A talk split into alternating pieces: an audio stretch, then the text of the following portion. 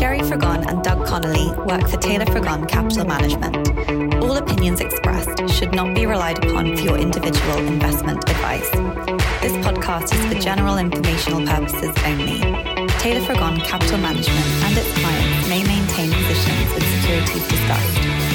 No portion of the presentation serves as the receipt of or as a substitute for personalized investment advice from Taylor Frigon Capital Management.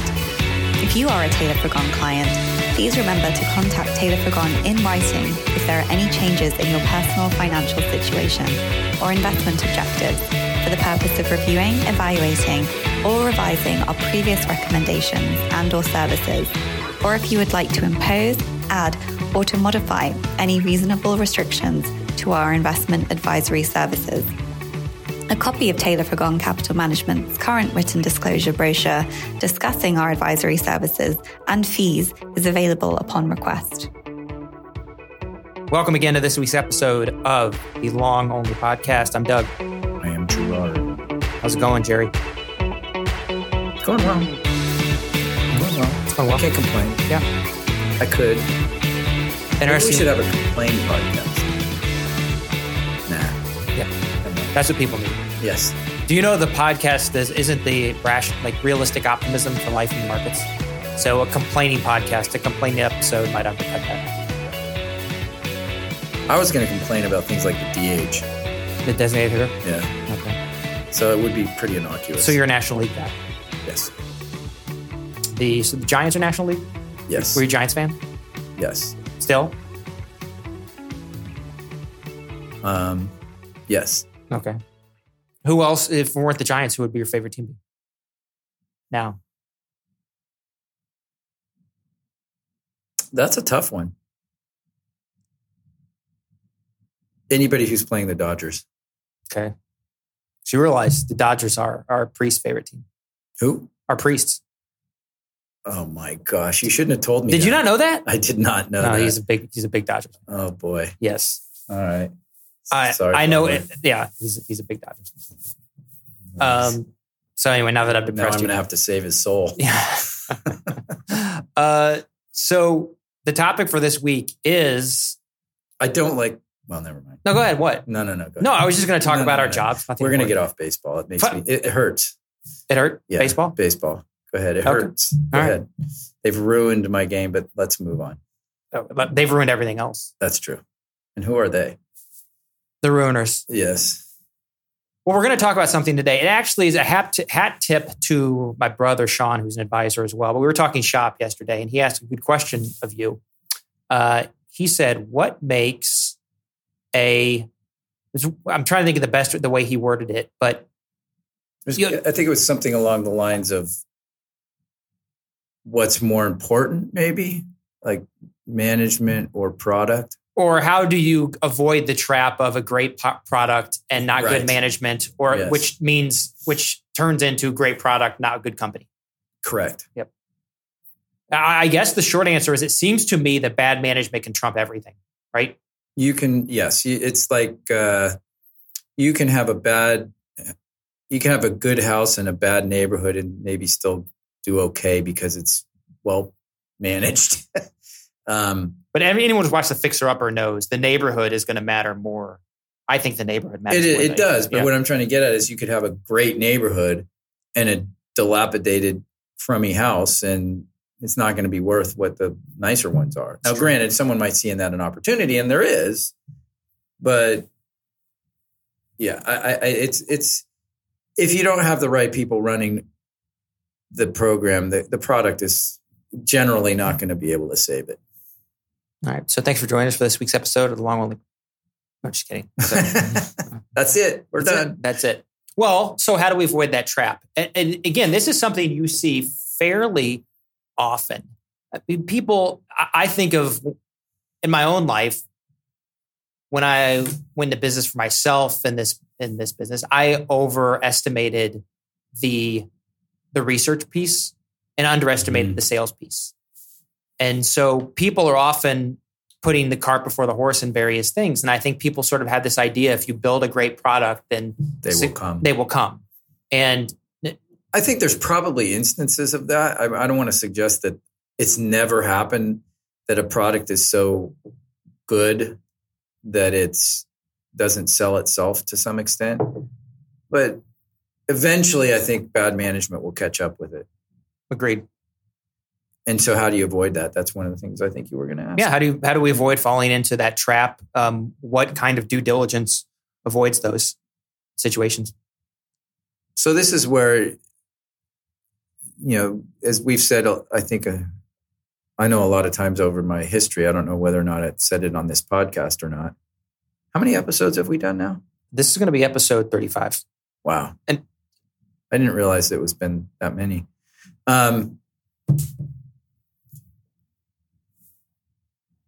You can't underestimate the amount of time it takes to develop an understanding of what makes for good management. And you need to get to there's an ability to be able to ask questions that management doesn't necessarily know what you're trying to get at. Because at the end of the day, most managements are really good salespeople and will sell you or tell you what they perceive you want to hear or what you're telling them you want to hear. I mean, if you're completely, you know, just asking very easy questions. Well, to that point, softball type questions, then they're going to be able to tell you, recognize what it is that you're trying to get to, and answer it in a way that is reflecting as the best it possibly can on them. And this isn't to take anything away from it. That's what, their job is to sell their company and sell their product. I suppose one could say, well, if they're really good at that, then maybe they are good management. But no, you have to be able to, and then you have to be able to ask questions properly, and then you also have to. This is where we separate art from science yet again, and that's what I meant. I've said this before and I don't know if I've said it on this podcast. Is I think there's a lot more art to money management than there is science, despite what the world wants to tell you. Well, and this, I mean, there's no doubt in my mind, modern portfolio theory, modern money management, modern finance, modern economics is so mathematics based.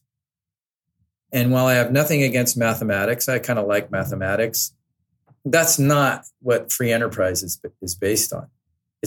This also ties into what we've said about, let's focus on free enterprise, not free markets. Markets are a mechanism. Markets are a tool in which we are, trying to gain price discovery, which we another podcast on how that's kind of going out the window these days, in my opinion, and what I think is a very broken market mechanism. But nonetheless, it's not all about math. It's about people. People are what make products. People are what make companies. People are what make economies, for that matter. And so it becomes what we see it as being is when you start engaging with a company, that's the beginning of a relationship that you're building with the company to try and get a sense of what they're all about. We had a call with a company today that was, it's a company that's been struggling and they have some great promise, but we were really at a point where we were questioning management and we had to, and the management was clearly sensing that's what we were doing. So it wasn't like we were pulling the wool over anybody's eyes. But frankly, the answers that that management team gave to what our challenges were certainly enough for us to sit back and say, you know what, we need to give these guys a chance to play this out. That's something that's developed over time. You don't necessarily do that on the first call. That's why for us, the process of finding a company, it's very rare that we will come to a company that we've, that we're looking at a company that we've make a decision to buy it on one conversation or in any really short period of time. It takes time. We tend to keep things, we call it our observation deck. We tend to keep names on our observation deck for quite a while. Sometimes, not always. There are some circumstances where we've done due diligence relatively quickly, because it was becoming obvious to us that this is something we really, really wanted and it fit our narratives and what have you. But most of our companies end up spending some time on what we call the observation deck. And we treat those companies and the management as if we own them. as a means to get to know them. It's truly an observation. We're going to observe what these guys do, how they function. And so that's part of the separation of product and management. You hear people talk about product, process, people. All right. Process is like the business, the strategy as to how you're going to, sell your product and how you're going to make your product if it's a product that's produced in a manufacturing type format. But yeah, that is definitely art and it takes time and I think experience. And, it's why also when we have these conversations often, not always, but often when we have conversations with businesses, there's two or three of us on the call and we'll finish afterwards with a huddle or what we'll call a debriefing where we will all say, okay, how do you think that went? We want to get everybody's perspective, analyst, director of research, myself, all of our take on the conversation. What did you hear? Did you hear what I heard? Did that sound like it was a particularly important inflection point and something we hadn't heard before? Really like those kinds of things, because sometimes that's positive, sometimes it's negative. We don't like to be surprised by what our management teams are telling us. So this is the process that we use to determine do we have a well-managed company. It's actually a lot easier to figure out if you have a good, or to determine if you have a good product. It's harder to determine if you have a well-managed company. This also gets into the idea. There's a lot of directions we could go with this, but this also gets into the idea of sometimes the right management. It's not necessarily a question of good management versus bad management versus good management or bad management for the time. You get to the point where the person who founded the company can't take it to the next level, right, as well. Right. Which we see, what is that, the founder's dilemma that they call that? Yeah, and a lot of times what you come up with in our venture and capital endeavors, we're in private companies, and it's not necessarily the fault of the entrepreneur or the founder or the inventor or whatever you want to call them. The really good ones recognize when they've reached their limit and they step aside, and that, then they try and bring someone in that can ramp the company to the next level. And that's pretty normal. I mean, even in the public markets, you can have a company that's a public company even, and there's someone that maybe even had come along after the original founders and took it from, startup phase and sort of mid-cycle phase to end growth stage. And then public. Now it's becoming a pretty established company as a public company, and it needs yet again another, leader that has more experience in the, maybe it's a company that's now trying to go more global, and you need a different management team. It's pretty rare that you find a company that can go from startup to multinational corporation and with the same leadership. That's pretty rare. Yeah, and the situation can dictate things. I mean, sometimes you need a turnaround CEO. You need a Lou Holtz. And actually, a lot of times what you get is it's perfect. And we like this kind of situation where the founder is still involved, because usually they're brilliant technicians, especially on the technology side. They're great technologists. They're great engineers. They're great programmer, whatever. Love it when they're still involved with the company, but they're not running the thing anymore. And so... that's a perfectly normal progression. In fact, the company that we are discussing today is exactly that situation. It's the founder still involved, but it was a young guy that recognized that he hadn't done anything like this before, and he brought someone in that could help, and hopefully they're on their way. And I think most great CEOs probably understand some concept of comparative advantage. It's that even if you truly can do everything better than everyone else, which sometimes is true. I'm thinking of the CEO we were talking about yesterday for, I don't know if you want to say the name, particularly brilliant, can do everything, but it's getting out of the technological, the engineering and the coding. So he can code 40 hours a week. Mm-hmm. That is necessarily the best use of his time. Correct. And so sometimes, it's good to know when you've got all these things to consider is is there someone better than this than me? And even if there is no one better than me, where is my time best leveraged? Right. That's a key one too. And then that instance might be one where there's someone that could take it from soup to nuts. There are those rare, Bezos, Benioff type folks that can really do the whole, take it from startup to multinational global corporation. But not many. And you talked about asking questions earlier. That's where it starts because, and maybe I'm projecting my experiences and other people, but when you're exploring a company, generally you're looking for reasons to invest. I don't mean that's what you should be doing. I don't mean that's what we do. But most people, when they're researching a company, the amateur looks for reasons to invest. And that's why if you're asking softball questions, you're looking to confirm your decision to invest, and you're going to get answers that you're going to get softball answers that make the company look better than it is. Yeah, and you never know. It's why do we own 30 to 50 companies in our core growth strategy? Because you'd never know when someone's good at snowing you. I mean, you learn to be pretty good at gauging people and gauging the room and figuring out when someone's giving you a line of you know what, but you never can be certain. But that's also why it's so important that over time you keep measuring that. You keep, you're remembering. It's we keep, copious notes and keep them in the record so we can go back and verify. Well, what did they say the last time, and is that consistent? I mean, where a big red flag comes up for us, if something has been revealed to us in a call with management that contradicts what they had said in the past. Huge red flag. I mean, obviously, but it takes a pretty high degree of attention to detail to make sure that you can. Sometimes it's nuanced. It's not obvious.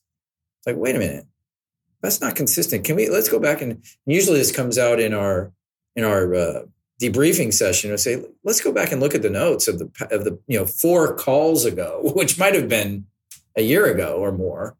And didn't they say XYZ and now they're saying ABC?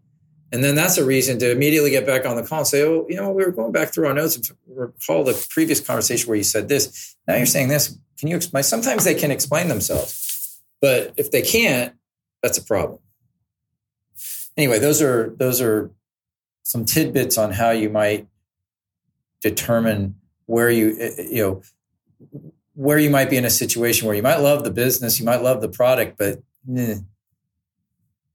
this isn't a management team that we want to be, having run our company.